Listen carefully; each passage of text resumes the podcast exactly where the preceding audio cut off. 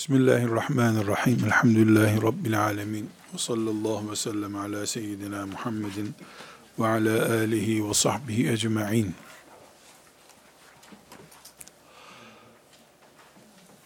Dinimiz için, dindarlığımız için hadis-i şeriflerin oturduğu yeri tespit etmek istiyoruz. Hadislerle diriliş yapmaya çalışıyoruz biiznillahü teala. Bu nedenle de zeminimizi oturtabilmek bakımından hadis alimi kime deniyor? Bunu tespit etmeye çalıştık. Onlarca ders bunun için yaptık. Bilgisayar çocuklarıyız. Akıllı telefon çocuklarıyız ilmi tuşlardan ve klavyeden ibaret zannetme hatasına düşebiliriz. Bu nedenle alimi ve Peygamber sallallahu aleyhi ve sellemin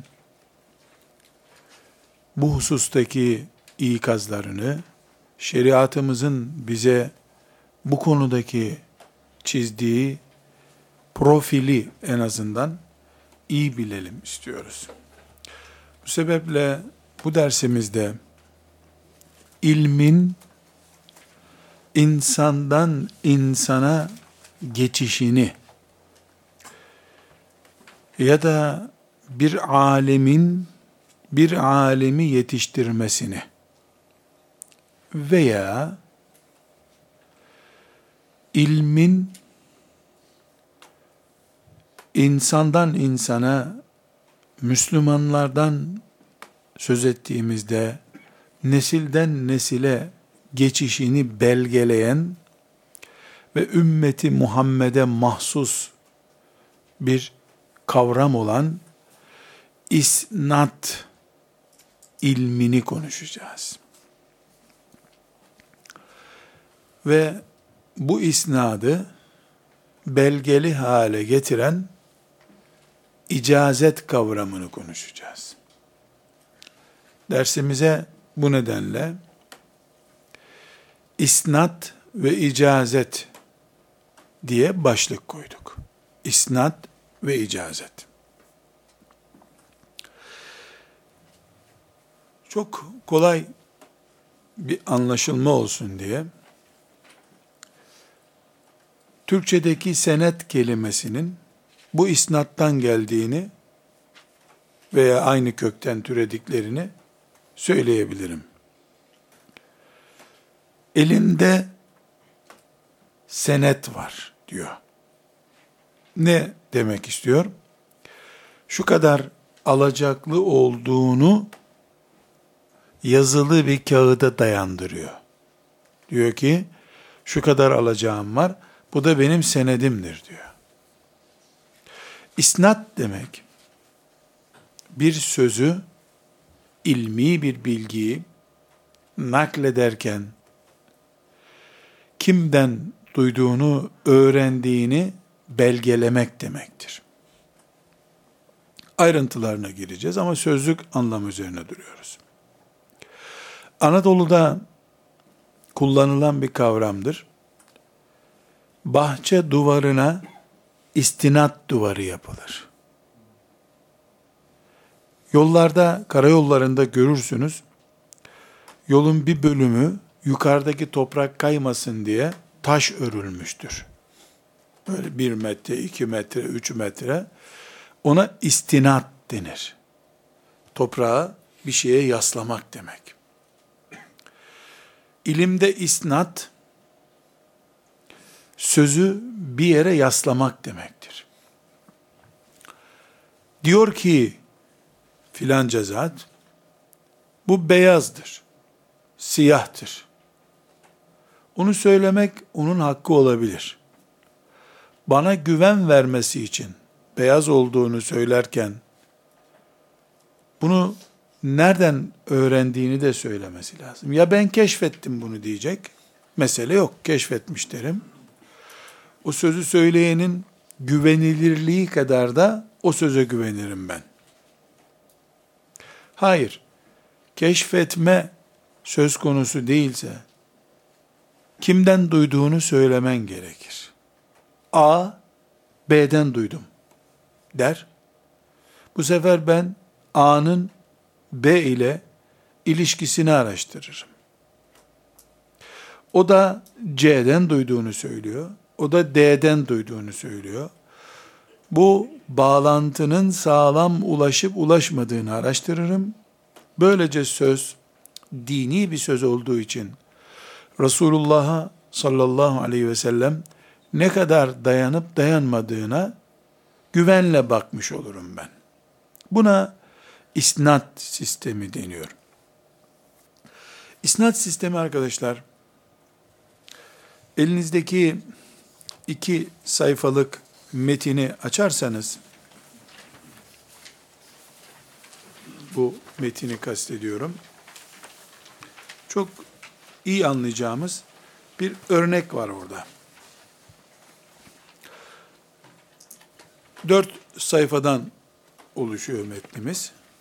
Birinci sayfa, ikinci sayfa, üçüncü ve dördüncü sayfa var. Bu arkadaşlar hepimizin meşhur bildiği ya da bilmesi gereken Peygamber Efendimiz sallallahu aleyhi ve sellemin meşhur bir hadis-i şerifi var. Men kezebe aleyye muteammiden felyetebevve mak'adehu minen nari.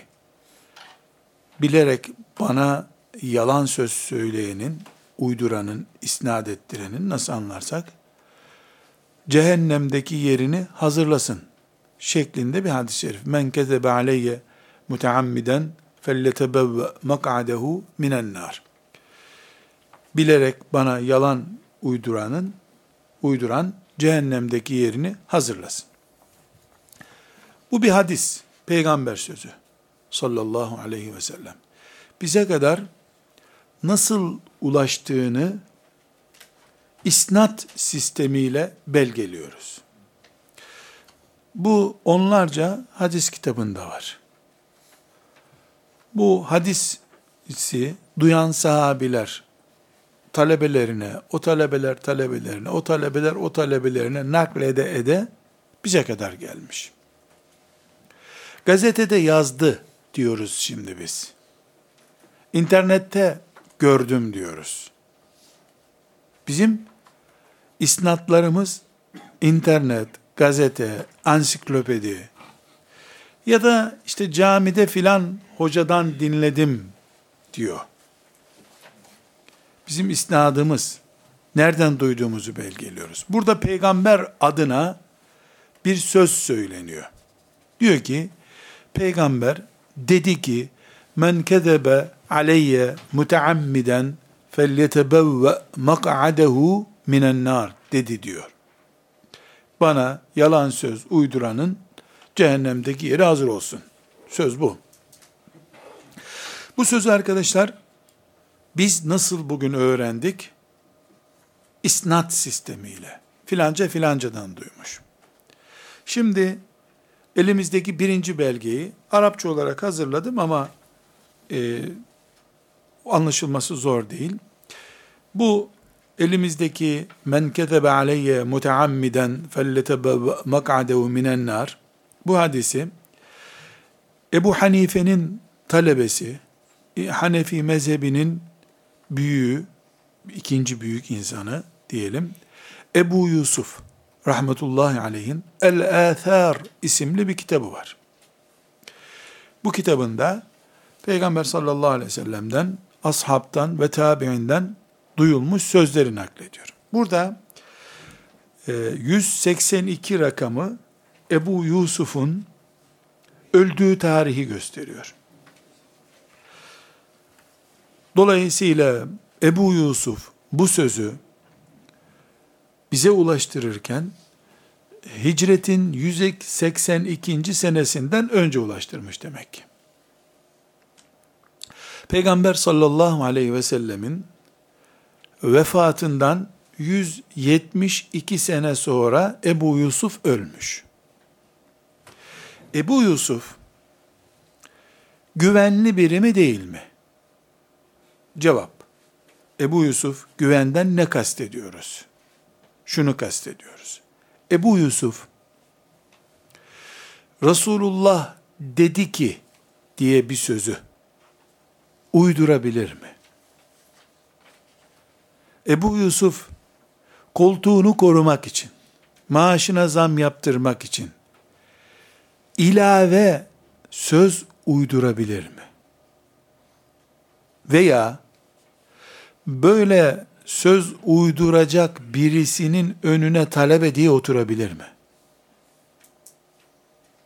Çünkü Ebu, din şahıstan şahısa taşınıyor. Ebu Yusuf dini konusunda laubali biri mi? Peygamberin ağzından bir söz naklederken Ebu Yusuf, boş ver olduğu gibi nasıl duyduysak der biri mi? Cevap, Ebu Yusuf bilinen biridir. Harun Reşid'in Şeyhülislam'ıdır. Etrafında yüzlerce binlerce talebesi olan birisi. Kaldı ki Ebu Yusuf, onun gibi büyük çapta alimlerin rekabetiyle yarışıyor. İlimde rekabeti var. Binaenaleyh Ebu Yusuf'un kelime hatası, cümlede irap hatası, yani imla hatalarında yapacağı bir hata bile Ebu Yusuf'u perişan eder. Toplumun murakabesi altında, ilim toplumunun murakabesi altında, takva biri makama, şöhrete, din feda edecek bir adam değil. Binaenaleyh Ebu Yusuf'u tanıyoruz. Ebu Yusuf ben filancadan duydum dediğine güveniyoruz. Bu altı çizili önemli bir konu. O filancanın boş bir adam olması halinde Ebu Yusuf'un önüne oturmayacağına da inanıyoruz. Böyle bir adam Ebu Yusuf. Çünkü bu ümmetin alimi çöplükten, internetten bilgi toplayanlardan oluşmamıştı. Ehlinden ilmi toplamışlardı. Bu sebeple Ebu Yusuf'un rahmetullahi aleyh ben filancadan duydum demesi muteber. Evet burada önemli olan Ebu Yusuf'un şahsiyeti bir hangi yıl bu sözün sahibinin ölüm yılı o önemli 182 hicret yılı. Bu sözün söylendiği e, söz tarihi de 182 rakamıyla konuştuğumuzda 1 ile 10 arasındadır. Yani birinci yılda da söylenmiş olabilir. Üçüncü yılda da söylenmiş olabilir. Sekizinci, dokuzuncu, onuncu yılın başında da söylenmiş olabilir.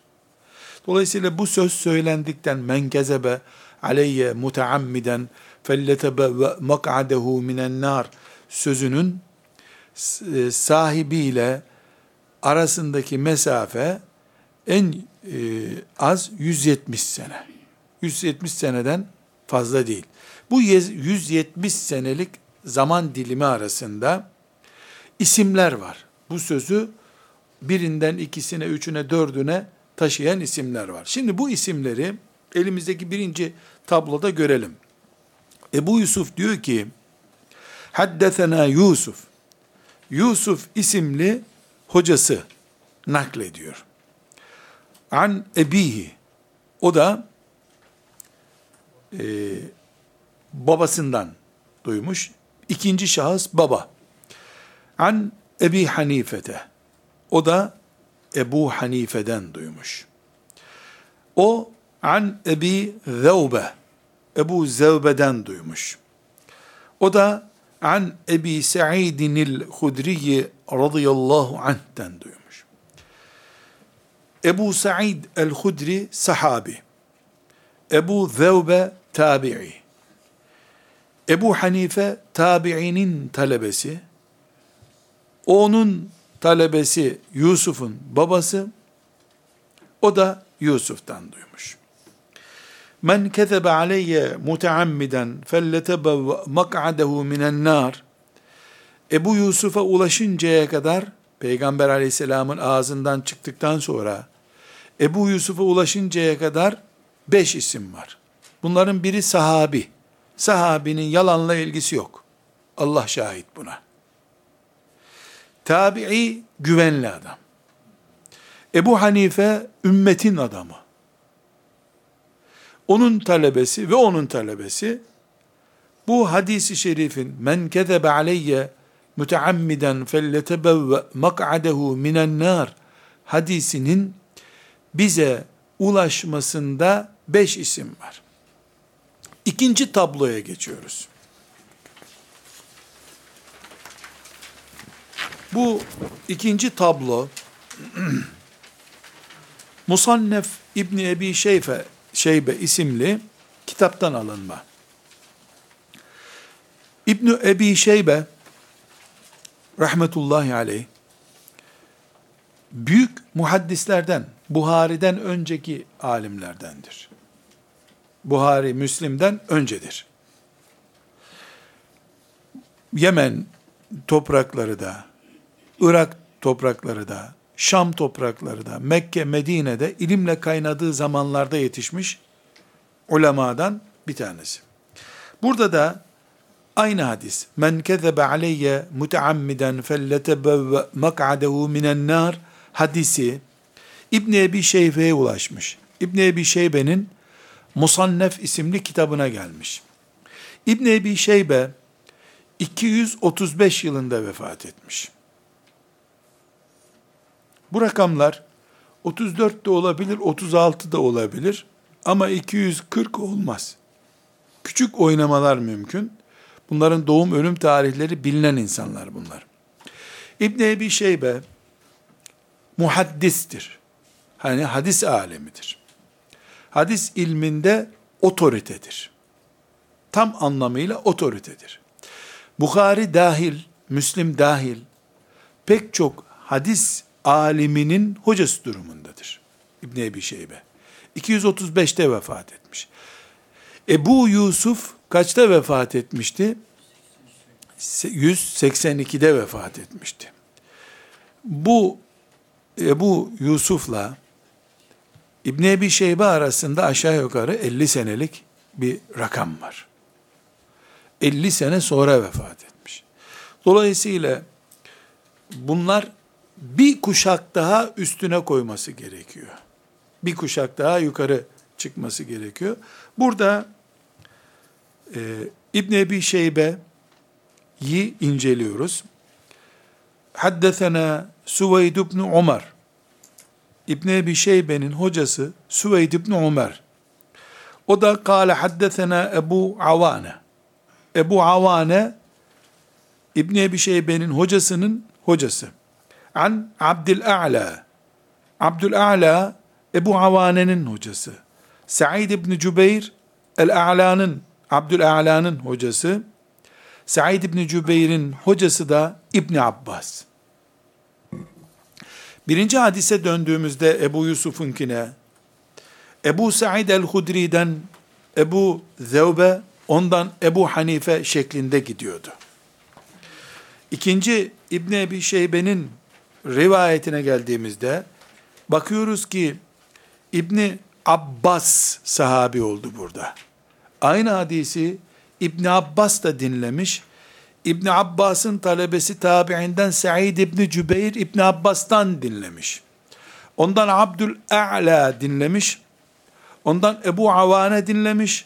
Ondan Süveyd dinlemiş. Ondan da İbni Ebi Şeybe dinlemiş. Peygamber aleyhisselamın bir sözü bir yoldan bize gelmiş, ikinci bir yoldan daha gelmiş. İbni Ebi Şeybe tanınan birisi. Hocası Süveyd de tanınan birisi. Onun hocası Ebu Avane de tanınan birisi. Onun hocası e, Abdül'A'la da tanınan birisi. Onun hocası Said İbni Cübeyr, ashab-ı kiramdan sonraki en büyük neslin büyüklerinden biri, tabiinin büyüklerinden biri. İbn Abbas zaten hocaların hocası. Üçüncü e, yola geçiyoruz, yönteme geçiyoruz. Meşhur Müslim, İmam Müslim, rahmetullahi aleyh. İmam Müslim, 261 yılında vefat etmiş. Bu 261 yılında vefat etmesi İbn Ebi Şeybe'den de sonra geldiğini gösteriyor. E, Ebu Yusuf'la da arasında neredeyse asra yakın bir zaman var. O 182'de vefat etmişti. Bununla 80 seneye yakın bir zaman var aralarında. Bu Müslim, Ebu Yusuf'a ulaşan hadisi ve İbn Ebi Şeybe'ye ulaşan, muhaddis İbn Ebi Şeybe'ye ulaşan hadisi bir başka yöntemle almış. Buradaki bu tabloları siz yan yana koyarsanız böyle film izler gibi daha rahat izlersiniz. Şimdi Müslim, İmam Müslim meşhur Bukhari'nin talebesi olan İmam Müslim'in men ketebe aleyye muteammiden felletebevve mak'adehu minen nar hadisini bana yalan uyduran cehennemdeki yerini hazırlasın sözünü Peygamber aleyhisselam efendimizin Müslim kitabına koymuş. Kitabında var bu. Sahih Müslim denen kitapta var. Müslim'e bu nasıl ulaşmış? İnceliyoruz. Haddetena Muhammed ibn Ubeyd el-Guberi. Muhammed bin Ubeyd el-Guberi Müslim'in hocası. Müslim ondan duymuş. Ebu Avane Guberi'nin hocası. Hatırlarsanız İbn Ebi Şeybe'nin hocasının hocası da Ebu Avane'ydi. Ebu Avane Müslim'in hocasının da hocası. Ama Ebu Avane'nin hocası Ebu Hasin başka biri oldu. Onun hocası Ebu Salih, onun hocası da Ebu Hureyre. Ebu Hureyre'nin hocası da Resulullah sallallahu aleyhi ve sellem. Bir hadisi Said İbni e, Said'den dinlemiştik. Ebu Said el-Hudri'den dinlemiştik. O Ebu Hanife'nin talebesi Ebu Yusuf'a kadar ulaşmıştı. Döndük. Aynı hadisi İbn Abbas'tan dinledik. Onun silsilesi aktığı ırmak İbn Ebu Şeybe'ye ulaşmıştı. Şimdi burada bakıyoruz. Ebu Hureyre bu hadisi Peygamber aleyhisselamdan dinlemiş. Bu dinlediği hadis, Ebu Hureyre'nin dinlediği hadis bir ırmaktan akmış, o ırmak Müslüme kadar gelmiş. Şahıstan şahısa naklediliyor. O arada İbn Ebi Şeybe'nin hocalarından biriyle İbn Şeybe'nin ırmağındaki akan hocalardan biriyle İmam Müslim'in hocalarından biri Ebu Avane bir yerde e, boru ile buluşmuşlar. Ama bilerek bir buluşma değil bu. Yani bir ders halkasında bir hocanın önünde buluşmuşlar ama yarın talebeler bizi böyle ansın diye bir buluşma değil. Müslim de 261'de vefat etti. Dönüyoruz. 458'de vefat eden El-Beyhaki rahmetullahi aleyh hadis ilminin Bukhariler, Müslimlerden sonraki, Ebu Davudlardan sonraki zirve adamı. Yani deyim yerindeyiz asap bir numara, tabi iki numara. Ondan sonra Müslimler, Buhariler, Ahmet bin Hanbeliler üç numara. Bu onlardan sonra gelen neslin büyük muhaddisi. Yani bir derya, buna alim filan demek için de e, kelime bilgisinin hiç olmaması, alimin ötesinde biri rahmetullahi aleyh peygamberine çok hizmet yaparak gitti bu dünyada. İnşallah o da biz de kıyamet günü e, bu hadislerin sahibiyle Havz-ı Kevser'de buluşuruz da Beyhaki'yi merak ediyorum. Kafası bir yüz kilo kadar var mıydı acaba? Beyni nasıl bir şeydi merak ediyorum. O zaman da böyle ümmeti Muhammed'in en muhtaç olduğu zamanda ansiklopedi çalışmaları yapmış. İmanla ilgili hadisleri bir yerde toplamış, şuabul iman demiş ona. Ondan sonra normal bir hadisleri sünen usulü sünenül kübra demiş. Başka sürekli çalışmış, üretmiş, üretmiş muhteşem bir zat. Rahmetullahi aleyh e, yani hayranlığımızı ve hizmetine karşı minnettarlığımızı zikretmekten başka bir şey bulamıyorum. Beyhaki vefatı 458, hicretin 458. senesi. Bu ne demek arkadaşlar? Peygamber Efendimiz sallallahu aleyhi ve sellem'den 450 sene sonra bir alim peygamberin sözüne nasıl ulaşmış? İnternet yok. Akıllı akılsız telefon yok. Nasıl ulaşmış? Beyhaki nasıl becermiş? Bunu örneğini görüyor. İlk senedimizde hatırlarsanız Ebu Yusuf 182'de vefat etmişti. Ondan da iki buçuk asır sonra Beyhaki geliyor. Peygamber aleyhisselam efendimizden 170 sene sonra Ebu Yusuf peygamberi dinler gibi hocasının, hocasının, hocasının, hocasının kanalıyla peygambere ulaşmıştı.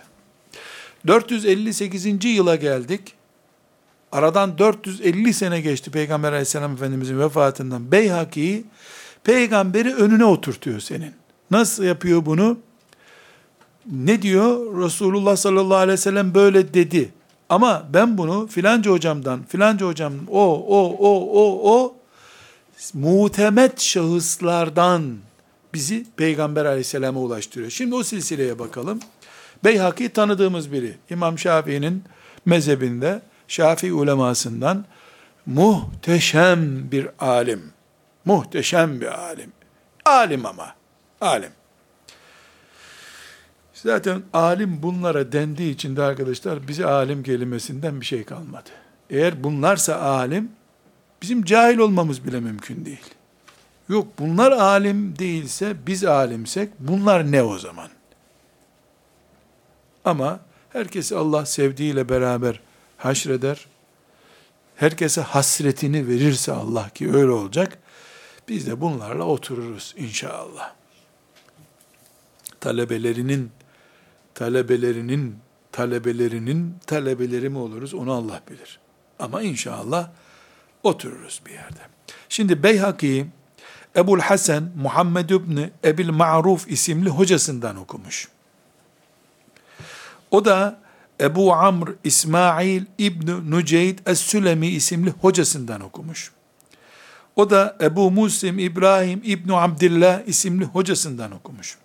O Ebu Asım isimli hocasından okumuş. O Abdülhamid İbni Cafer isimli hocasından okumuş. O Yezid İbni Ebi Habib isimli hocasından okumuş. O Amr İbnil Velid isimli hocasından okumuş. O da Abdullah İbni Amr'dan okumuş. Abdullah İbni Amr kimdir? Ashab-ı kiramın abadilesinden. Dört Abdullah'ından biri. Hadis ilminin büyük isimlerinden sahabiden. O da Kale Resulullah sallallahu aleyhi ve sellem Resulullah sallallahu aleyhi ve sellem buyurdu ki demiş. Men kezebe aleyye muteammiden felletebevve mak'adehu minen nar. Benim üzerimden yalan uyduran cehennemdeki yerini hazırlasın. Şimdi arkadaşlar çok gayet kolay anlaşılan bir şey. Bir hadisi Peygamber Efendimiz sallallahu aleyhi ve sellemin lisanından bize nasıl ulaştığını görüyoruz. Dört ayrı sahabi bu hadisi dinlemişler. Dördünün de talebeleri ayrı ayrı isimler. Hadis bir tane. Bu hadisi buraya dört farklı metotla aldık. Bir inceledim, baktım 70 kadar farklı metotla geliyormuş bu hadis bize. Bu saydığım 1, 2, 3, 4, 70 tane oluyor. Aslında hadis kaç tane? 70 tane. Eğer 70 ise yani ben tam saymadım. Ama şurada dört tane bu hadis-i şerif. Ben men kezebe aleyye muteammiden felletebevve mak'adehu minen nar diye hadisi bir tane hadis sayıyorum. Ezberlerken bir hadis olarak ezberledim. Ahmet bin Hanbel bu dördünü de biliyordu. Bunun gibi yetmişini de biliyordu. Aslında ben ona bir hadis diyorum. Ahmet bin Hanbel 70 hadis bu diyor. Niye? Ulaşım yöntemini, yollarını incelediğinde o bunun her birini farklı kabul ediyor. Çünkü ben men kezebe aleyye muteammiden felletebe mak'adehu minen nar diyorum. Hadis bu kadar. Ama hadis alimi buna hadis demiyor. Kimden duydun bunu söyle bakayım bana diyor. O hocaların her biri hakkında bir inceleme yaptıktan sonra ancak buna hadis diyor. Ahmet bin Hanbel bir milyon hadis biliyordu. Kitabına 30 bin tane koydu. Bukhari 100 bin hadisten seçtim. Sadece 4000 tanesini bu kitaba koydum diyor. Niye? Burada 4 tane hadis var. Ben de seçtiğim zaman burada bunu tam hadis ilmiyle okuyacak olsam Müslim'inkini üçüncüyü seçerim. Çünkü Müslim'in buradaki isimleri bu anlama yapıldığında hocalık, alimlik kudretinde her biri 90'lık adamlar. 90'lık, 100'lük. Ama Beyhaki'ninkinde 60'lık, 70'lik adamlar var bu isimlerde. Bir. iki Efendimiz'e ulaşıncaya kadar Müslim'de 5 isim var. Çünkü 260'da vefat etmiş, 261'de. Beyhaki 458'de vefat etmiş. Bu 8 isme çıkmış bu sefer Efendimiz'e ulaşıncaya kadar. Aradaki iki, iki asır, üç hocayı sokmuş araya. Bu ne oluyor biliyor musunuz? Ben burada bir kıyma makinesi çalıştıracağım veya destere çalıştıracağım. Fişe taktım, 3 metre kablo ile kesiyorum. 220 wattla. Bir de köyün ucunda fişi taktım, 400 metre tarlanın dibinde aynı makineyi çalıştırmaya çalışıyorum. Bana gelen elektriğin gücü ne oluyor? Azalarak geliyor. O yüzden Müslim güçlü adam. Niye? Beş hoca ile ulaşıyor peygambere. Hocaları da kaliteli adam. Bukhari'nin ve Müslim'in kitabına niye sahih deniyor? Bu adamların 1, 2, 3, 4, 5 her biri üzerlerinde yapılan araştırmalarda güçleri ispat edilmiş adamlar. Beyhaki talebesinin talebesi Müslim'in. Talebesinin talebesi İmam Müslim'in. Ama nihayetinde kabloyu çok fazla uzatmış peygambere kadar. Beyhaki'nin Sünenül Kübrasında ki ulaşılan kablonun yani şahıs manasında kablo diyorum. Uzunluğu Peygamber aleyhisselama gidene kadar daha çok araştırmayı gerektiriyor. İmam Bukhari'nin 100 bin hadis biliyorum dediği bu. Niye bunlardan 4 bin tane civarında bir hadisi kitabına koydun? Tercih yaptım diyor. Tercihin nereden geliyor senin? Burada baktım ki mesela çok basit bir örnek. Burada baktım ki diyor Ebu Avane Ebu Hasin'le iki ay bir arada kalmış. İki ayda bu hadisleri öğrenmiş. Öbür rivayette bakıyorum Ebu Avane'nin Ebu Zürre ile buluşması mesela iki sene beraberlik şeklinde olmuş. Bu daha iyi bir talebe. Bunun rivayetini tercih ediyorum. Şu değil arkadaşlar. Buhari ve Ebu Davud, Müslim, İbn Mace 50 bin hadis biliyorlardı. Bu bildiklerinden siyasete uygun olanları tercih ettiler. Ete süte dokunmayalım. Siyasete dokunma. Kadınlarla ilgili hadisleri aman dikkat et kadınlar üzülür. Münafıkça, zındıkça bir iş yapmadılar. Çünkü siyasete dokunma. Yönetim kuruluna zarar vermesin. Kadınlara zarar vermesin. Delikanlıları üzmesin. E sakalla ilgili hadisleri konuşma dikkat çeker. Bu zındıklık ve münafıklıktır. Bunu Ahmet bin Hanbel yapmaz. Yapmadığına ümmeti Muhammed şahit. Yapsaydı kırbaçlanarak bağırsakları dışarı dökülecek kadar işkence çekmezdi. Bir kelime konuşsaydı, tamam deseydi, Ahmet bin Hanbel halifenin bir numaralı adamıydı. Ama öyle yapmadığı için Allah yolunda peygamber davasına hizmet yolunda işkenceleri ayyuka çıktı. Bir milyon hadis biliyor demek, bir milyon yöntemle peygambere ulaşmayı biliyor. Neden? Bir tek hadiste baktık şimdi, Ebu Hureyre var, Ebu Sa'id el-Hudri var, İbn Abbas var, Abdullah İbni Amr İbni As var. Bir hadisin ve bunu 70'e kadar çıkarabiliyoruz. 70'e kadar. Bir sahabi bir söz söylüyor. 30-40 tabiinden insan onu dinliyor. Onların her birinin 100, 300, 400 talebesi var. Onların her birinin 1000, 2000 talebesi var.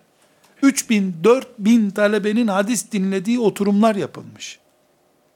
Bunların her biri sonra hoca durumunu olmuş. Bunlar Ahmet bin Hanbel'e ulaştığında bir nüfus müdürlüğündeki insan sayısından fazla isimle ulaşıyor. Kimi hocası iyi, talebesi iyi değil. Kiminin talebesi iyi, hocası zayıf. Çünkü biz men kezebe aleyye müteammiden felletebevve mak'adehu minen nar hadisini, bu hadisi şerifi. Mesela Ebu Yusuf kimlerden duymuştu? Ebu Hanife'den duymuştu. Kimden? Ebu Zevbe'den duymuştu. Kimden? Ebu Said el-Hudri'den duymuştu. E, dönüyoruz, Beyhaki kimden duydu? İşte Ebul Hasan Muhammed İbni Ebi el-Maruf'tan duymuş. Tamam. Kimden duymuş o? Ebu Amr'dan. O kimden? Ebu Müslim'den. O kim? Ebu Asım'dan. Böyle bu isimleri sayıp gitmiyoruz. Her biri hakkında savcılık soruşturması gibi soruşturma yapılıyor. Şimdi ihtilal görmemiş gençlere konuşuyoruz tabi. Savcılık soruşturması nedir? Ee, bilmiyorlar tabi. Memurluk soruşturması diyeceğim. E, çoğu memur değil. Yani soruşturma yapılıyor. Ne soruşturma yapılıyor? İki şey çok önemli. Bir, bu adam Ebul Hasan Muhammed İbni Ebul Ma'ruf diyor ki Ebu Amr İsmail'den dinledim ben bu hadisi diyor. Birinci önemli şey fiilen bu dinlemiş mi buluşmuş mu? Daha sonra bu buluşmadaki kriterlere İbn Salah'tan örnekler vereceğiz. Nasıl buluşmuşlar, nasıl etmişler diye göreceğiz onu inşallah. Bu buluşmuş mu gerçekten? Yoksa kitabını kütüphanede görmüş de okumuş da ben onun talebesiyim mi diyor. Birinci nokta. İki, buluştuğunu belgeledik. Bu buluştum dediği adam muhaddis mi? Bunu inceleyeceğiz. Muhaddis mi? İnşallah usulü hadis bölümüne geldiğimizde göreceğiz. Arkadaşlar, röntgene koymuşlar hocaları. Röntgene. Zeka durumunu, göz durumunu, kulak durumunu incelemişler. İyi duyuyor muydu? Diyor ki, kulakları zayıf duyardı diyor. Ulan bu duyduğu hadisi eksik anlamıştır deyip silmişler adamın ismini. Ahmet bin Hanbel bildiği bir milyon rivayetten onun için 30 bin tanesini koymuş kitabına. Kiminin kulağını beğenmemiş. Kiminin gözünü beğenmemiş. Zaptı güçlü mü değil mi demiş. Ne demek zabıt? Bu adam bu hadisi bu derste duydu. Bir hafta sonra aynı şekilde nakledebiliyor mu? Duyduğunu ses kayıt cihazı gibi kaydedebiliyor mu? Bunu ölçmüşler. Fiilen ölçmüşler ama. Diyor ki ileride örneklerde göreceğiz bunların hepsini inşallah. Çok takva bize attı diyor. Yani yürüyen melekti yeryüzünde diyor. Ama ezberi zayıftı. Hadisi rivayet edilmez bunun diyor. Takvası kendine. Bu adam 10 kelimesini 9 hatırlayabilir. 12'ye çıkarabilir. Dün dinlediği hadisle bugünkünü karıştırırdı diyor. Ahmet'ten dinlediğini bazen Mehmet'ten dinledi diye naklederdi diyor. Zeka hatalarını söylüyor. Bu şekilde bu insanlar tek tek inceleniyor. İki açıdan inceleniyor. Bir, buluşma gerçekleşmiş mi hoca ile talebe arasında? İki, bu buluşmanın gerçekleştiği şahıs ne oranda ses kayıt cihazı kadar güçlü kuvvetli. Dün duyduğunu bugün hatırlıyor, unutuyor. Bunlar sadece ashab-ı kiram hakkında bu araştırma yapılmamıştır. Ashab-ı kirama bu tip sorular sorulmaz. Neden? Peygamberin kefaletine zarar gelir ondan. Sahabenin kefili peygamberdir. Sallallahu aleyhi ve sellem. Ashabına kefalet yapıp gitti bu dünyadan. Ebu Hureyre'yi araştırmaya kalkarsan, Ebu Sa'id el-Hudri'yi araştırmaya kalkarsan, kefiline zarar verirsin. Çünkü Resulullah sallallahu aleyhi ve sellem ashabını sahiplendi. Benim ashabım dedi. Allah onlara şehadet etti. Veda hutbesini okurken, irad ederken Resulullah sallallahu aleyhi ve sellem o iradında, o hutbede yüzde yüz hadislerini, Kur'an'ını onlara emanet edip gitti ve emretti onlara. Siz de başkalarına aktarın dedi. O yüzden ashab-ı kiramı araştırmayız. Nesini araştırmayız ama? ya bu sözü gerçekten söyledi mi söylemedi mi diye. Mesela Ebu Hureyre radıyallahu anh geç Müslüman oldu. Peygamber aleyhisselam efendimiz de olsa olsa dört sene beraber oldu. O kadar da değil. Mekke'deki bir olayı anlatıyor. Onun Müslüman olarak Mekke'de olmadığı zamanlarda hicretten önceki olayı anlatıyor. Aişe anamız 5 yaşında çocukken ortaya çıkmış olayları anlatıyor. Mümkün değil onun onları duyması. Ama biz ashab-ı kiramı kovuşturmuyoruz. Neden? Biz ashab-ı kiramı bir bütün kabul ediyoruz. Onlar birbirlerinin öğretmenleri ve birbirlerinin tamamlayıcısı durumundadırlar. Mesela İbn Abbas yüzlerce hadis naklediyor. Ama kendisi diyor ki İbn Abbas, ilk derslerimizin başında örnekler vermiştik bundan. E ben çoğu meseleyi bilmiyordum diyor. Gider ashab-ı kiramın kapısında yatardım çıksa da bir soru sorsam diye. Yaşlı sahabilerin talebeliğini yapmış. Ashab-ı kiram birbirlerinden çekinmemişler. Bunu sen eksik biliyorsun diye düzeltmişler. Mesela Ayşe annemizin pek çok hadisi şerifine filan sahabi düzeltme yapmış. O olayın tamamı böyledir demiş. Ayşe annemiz onun bir cümlesini biliyor. O olayın tamamı böyledir demiş. Ashab-ı kiramın yüzlerce konuda birbirine tamamlaması var. Dolayısıyla ashab-ı kiram şöhret olup doktora tezi yazmak için, makale yazmak için, bir konuda uzmanlaşmak için konuşan eden insanlar değiller. Bir konuda bir briefing hiçbiri vermemiş zaten. Hadis nakletmişler. Mesela tamamı yüz parça olan bir olayın bir bölümünü biliyorum deyip onu anlatmış. Daha sonra muhaddisler, Müslimler, Ebu Davudlar, bilhassa Ebu Davud, rahmetullahi aleyh sünen yazarak derlemiş bunları. Yani ashab-ı kiramın bir şey anlatıp bir konu bitirme diye bir e, hassasiyeti yok. Duyduğunu anlatma ve Peygamber aleyhisselamın emanetini yerine getirme hassasiyeti var. Bu ashab-ı kiramın Allah onlardan razı olsun titizliğidir. Dolayısıyla ashab-ı kiramdan yanlış bir şey gelmesi mümkün değil. Velev ki o olayı görmemiş olsun, görmemiş ama mescitte oturup Ömer'den ilk günlere ait olayları dinlemiş. Daha sonra da Ömer'den duydum demesine gerek kalmadan bu böyleydi diyor. Niye? Ya sen o zaman doğmamıştın ne demek öyleydi? Ee, aleyhine olacak şeyi söylemeyeyim, lehine olacak şeyi söylemeyeyim gibi bizim neslimizin hastalığı yoktu ashab-ı kiramda. O sebeple ashab-ı kiram araştırılmaz. Ayıptır ashab-ı kiramı araştırmak. Kefiline zarar verirsin ashab-ı kiramı araştırırsan. Kefili Resulullah sallallahu aleyhi ve sellem Efendimiz'dir. Burada bu men kezebe aleyye muteammiden felletebevve mak'adehu minen nar hadisi şerifinin Ebu Yusuf'un rivayeti ve buradaki e, bu Beyhaki'nin rivayeti ikisi arasında iki asır civarında bir rakam var. Buna rağmen aynı mantıkla bize nasıl ulaşıyor? Şu hadisi şerifi sadece 60, 70 daha da fazla rivayet yöntemiyle e, bize ulaştıran e, bu bahsettiğim 1, 2, 3, 4, 5 e, rakamıyla bize ulaşan silsileyi bulmamız mümkündür. Elbette her hadisin bu kadar çok rivayeti yok. Yani bazı hadislerde bir sahabiden duyulmuş, e, iki tabi tarafından duyulmuş ama ortalama, ortalama söylüyorum. çok böyle hassas bir rakam olarak söylemiyorum. Her hadisin en az 3-4 tane böyle silsilesi vardır. Bir tane olan da çok. 40 tane olan da var. 20 tane olan da var. Bunların toplamının her biri muhaddislerin literatüründe bir hadistir. Mesela buraya ben bir hadis getirdim. Size men kezebe aleyye müteammiden hadisi getirdim. Çünkü bizi sadece o hadisin kendisi ilgilendiriyor. Biz hazır bir nesiliz. Hazırcıyız biz. Men kezebe aleyyen müteammiden hadisini buldum mu hadis buldum derim. Muhaddis yani bu işin ehlinin arasında ise bu böyle değildir.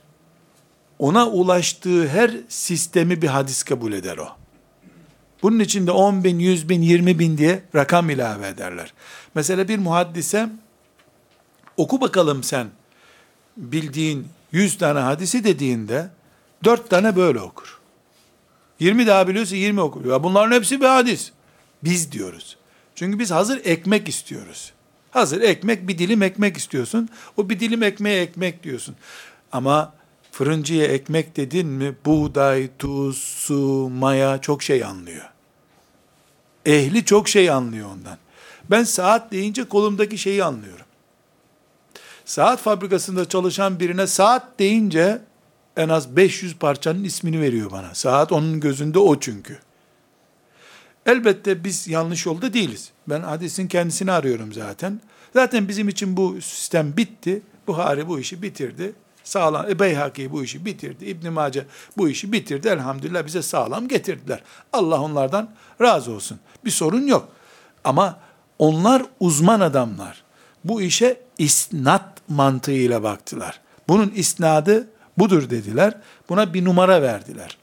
Bu yüzden e, Buhari, Müslim ve benzeri kitaplar incelediğimizde bu farkı çok iyi görürüz. Mesela Ahmet bin Hanbel'in rahmetullahi aleyh kitabı müsnettir.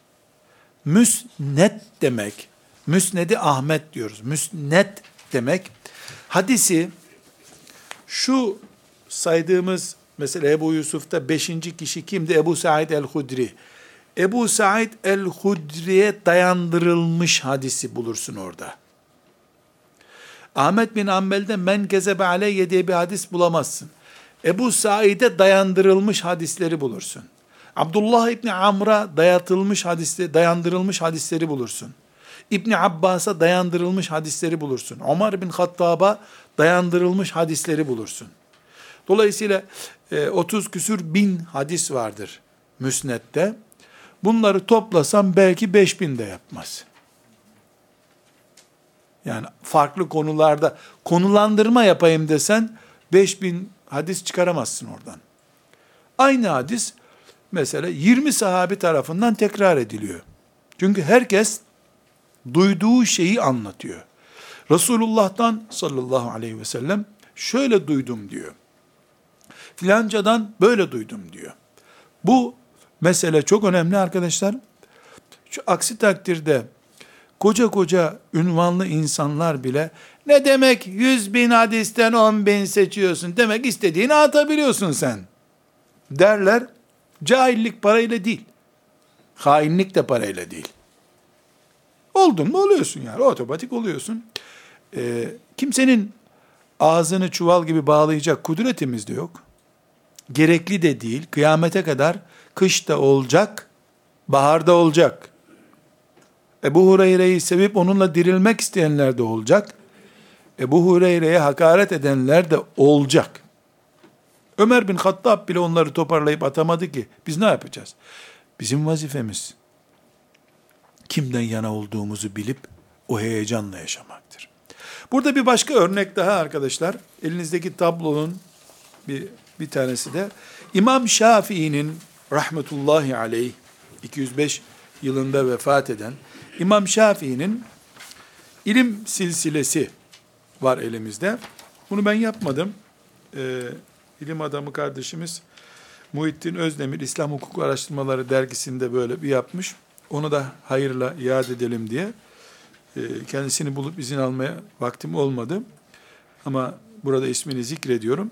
Tabloda görüyorsunuz İmam Şafii'nin rahmetullahi aleyh e, ilim silsilesini görüyoruz. Burada bir hadisten isnadın nasıl olduğunu gördük. Beyhaki, Ebu Yusuf, Resulullah'a nasıl dayandırıyor hadis onu gördük. İmam Şafii, müştehit, fakih, muhaddis bir adam ve şair bir adam. Hem edebiyatçı, hem hadis alemi, hem fakih ve hem hem ümmetin adamı. Şimdi İmam Şafii, bildiğimiz İmam Şafii, bu tablo şüphesiz Ebu Hanife için de var. İmam Malik için de var. Yani çünkü soysuz ilim, kağıt üzerinden ilim şimdi var. Bunların ilimleri soylu ilimlerdir. Soyları belli, ilim ağaçları belli bunların. Meyvelerini nereden e, yetiştirdikleri belli bunların.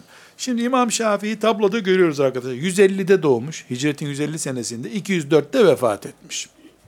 Aşağıda siyah e, gördüğümüz yerde İmam Şafii'nin talebeleri var. O talebeler mesela Ez-Za'ferani, El-Kerabisi gibi talebeleri var. El-Buveyti diye başka bir halkadan oluşmuş talebeleri var. Şimdi arkadaşlar İmam Şafii'den aşağı inişi görüyoruz. Kolay. O siyah siyah alınmış bölge İmam Şafii'nin nesli bunu. İmam Şafii'nin çocukları diyelim ki öz çocuğundan daha değerli çocukları bunlar onun. ilmi bugünlere taşıyanlar. Şimdi İmam Şafii'nin yukarısına doğru dönüyoruz arkadaşlar. İmam Şafii'ye bakıyoruz. İmam Şafii dört ok sarıyor. Yukarıdan aşağı doğru gelen dört ok geliyor. Bu oklardan mesela en sağdakinden e, Abdülaziz Deraverdi'nin getirdiği oku bakıyoruz. İmam Şafii'ye geliyor. Malik bin Enes var aynı kare içerisinde. Hatırlarsanız İmam Şafii'nin Malik bin Enes'in muvattağını gidip ondan ezberleyip okuduğunu ve icazet aldığını söylemiştik. İmam Malik ve o bir halka. Bu halka yukarı doğru Nafi diye birine gidiyor. Oradan Ubeydullah ibn Amr ve benzerlerine gidiyor. Oradan Ömer, Osman, Abdullah ibn Ömer, Aişe, Abdullah ibn Abbas, Zeyd bin Sabit'e gidiyor. O yukarıdaki birinci kare, ashab-ı kiram karesi. Yani bu silsilede İmam Şafii'nin birinci hocası Abdülaziz Edderaverdi grubu, Malik bin Enes grubu bunlar bir nesil. Onun üstü Nafi' diye bir nesil var. Nafi'inle beraber Yahya bin Said mesela var. Onun yukarısında Ubeydullah bin Abdullah isimli tabi'in kadrosundan mesela orada 3, 4, 5, 6 hocası var İmam Şafii'nin tabiinden. Hocasının, hocasının hocaları onlar. Onların da ekolü Ömer bin Hattab'ın da içinde bulunduğu ekol. Bu ekol Medine uleması oluyor. İmam Şafii'nin e, sağdan e, ikinci sütuna geldiğimizde Said bin Salim el Kaddah isimli hocası var. Mekke'de de kalmış İmam Şafii. Mekke'de de okumuş. İmam Hatip Lisesi'ne yazılıp oradan da ilahiyata gitmemiş. Dünyayı dolaşmış ilim elde etmek için. Bu Mekke kanalıyla baktığımızda da Muaz İbni Cebel'e ulaşıyor. Muaz İbni Cebel Mekke valisi, Mekke alimi, ashab-ı kiramdan. Yani ashab-ı kiramdan bir nesle daha ulaşıyor. Hangi kanalla ulaşıyor ama? Mekke'de ders gördüğü hocaları, o hocaların talebeleri. Burada dikkat ederseniz eğer, Mekke silsilesine daha yakın bir çağdan ulaşıyor. Üçüncü tabloya geliyoruz. Yemen, çünkü Yemen'de de ders görmüş. İmam Şafii Yemen. Yemen'e, Yemen'de tekrar Muaz İbni Cebel'e ulaşıyor. Ali bin Ebi Talib'e ulaşıyor. Tabii ki Yemen'deyken Ali bin Ebi Talib ulaşmıyor. Onun hocasının hocaları Yemenli. Onlar da Ali bin Ebi Talip'ten ders görmüşler. Yoksa Yemen'e gittiğinde Ali orada değildi. Ali ile arasında zaten 150 seneden fazla bir zaman var. Ömür zaman var. Ve geliyoruz arkadaşlar İmam Şafii'nin ilim tahsiline geliyoruz. Soldan birinci sütunda Vaki İbni Cerrah ve şekavtu ila vaki'in su'e hifzi diye hocasını istinaden yazdığı şiirlerde geçen hocası bu. Veki kanalıyla Irak fıkhına ulaşıyor. Irak fıkhı ne demek? Ebu Hanife'nin talebelerinden ders okumak demek. Çünkü bu arada bu soldaki birinci karede Vaki İbn bin el Cerrah'a bakın. Ondan sonra Muhammed bin el Hasan var. Muhammed bin Hasan kim? Ebu Hanife'nin talebesi İmam Muhammed. Irak'ta aylarca kalıp ondan fıkıh öğrenmiş. Sonra e, ondan sonra Kahire'ye gidiyor. Mısır'daki dersleri devam ediyor. Muhammed bin Hasan Ebu Hanife'nin talebesi. Ebu Hanife İbn Sirin'in Hammad'ın talebesi. E'meş'in talebesi. Yukarı doğru çıkıyoruz. Onun hocası İbrahim en-Nekai, Said İbni Cübeyr tabiinden ve yukarı doğru bunlar da Abdullah İbni Mesud'un talebeleri. Enes İbni Malik'in talebeleri. Abdullah İbni Mesud ve Enes İbni Malik Ömer bin Hattab'ın ekolündenler. Şimdi arkadaşlar dört gruptan ders almış İmam Şafii. Bu dört gruptan da ya Ömer bin Hattab'a ulaşıyor ya Muaz İbni Cebel'e ulaşıyor, ya Abdullah İbni Mesud'a Enes İbni Malik'e ulaşıyor. Şu gördüğümüz tablo, İmam Şafii'nin rahmetullahi aleyh, ashab-ı kirama, ondan da Resulullah'a ulaştığı isnat silsilesi.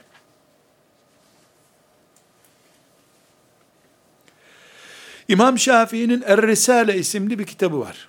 İlk usulü fıkıh kitabıdır. Er-Risale'yi icazet aldığı zaman bir talebe, icazet kavramına geleceğiz, anlatacağım inşallah. Ben icazet alacak olsam Er-Risale'den, şu siyah daire içerisinde, kare içerisinde kalan talebeleri yöntemiyle, onlar çünkü icazet vere vere aşağı indiriyorlar.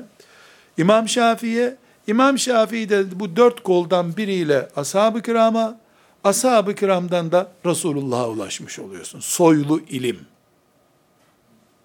Soylu ilim.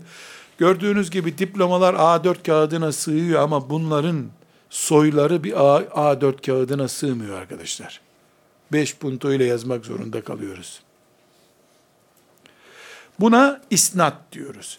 Bu İmam Şafii'nin bütün ilimlerini Resulullah sallallahu aleyhi ve selleme dolayısıyla Cebrail'e dolayısıyla Allah'a dayandırması.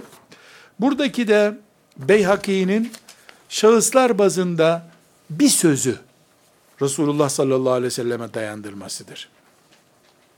İmam Şafii'de külliyen İmam Şafii'nin kafa yapısını görüyoruz. Kafa yapısı kime dayanıyor? Bu arkadaşlar çok enteresandır. İmam Şafii'nin mantığıyla Ebu Hanife'nin mantığı arasındaki fark nedir biliyor musunuz? İmam Şafii'nin silsilesinde Malik bin Enes var. Malik bin Enes, Ömer'in, Osman'ın, Abdullah bin Ömer'in, Ayşe'nin, Abdullah bin Abbas'ın, Zeyd bin Sabit'in talebesi. Burada Irak fıkhında ise Ebu Hanife'nin silsilesiyle çıktığımızda Abdullah bin Mesud, Ali bin Ebi Talip, Enes bin Malik, Ebu Musa el-Eş'ari'yi görüyoruz. Bunların karakter farklılıkları, Osman'ın bulunduğu veya bulunmadığı bir karedeki fark, Malik'tir, Ebu Hanife ile İmam Şafii arasındaki farktır. Buradaki isimler, Enes İbni Malikler, Ebu Musa el-Eş'ariler, iştihada daha meyyal tipler. En alttaki talebesi Ebu Hanife, talebesi İmam Muhammed, talebesi İmam Şafii. İmam Şafii'nin iştihat kokan ifadeleri bu sol kanaldan yukarı doğru çıkıyor. Keskinlik kokan Nass'a bağlılığı tavizsiz kabul eden de buradan Ömer'e doğru çıkıyor. Buna isnat diyoruz. Şerefli soy ağacı ilimde diyoruz arkadaşlar. Bu isnat kelimesine devam edeceğiz inşallah. Ve sallallahu aleyhi ve sellem ala seyyidina Muhammed ve ala alihi ve sahbihi ecma'in velhamdülillahi rabbil alemin.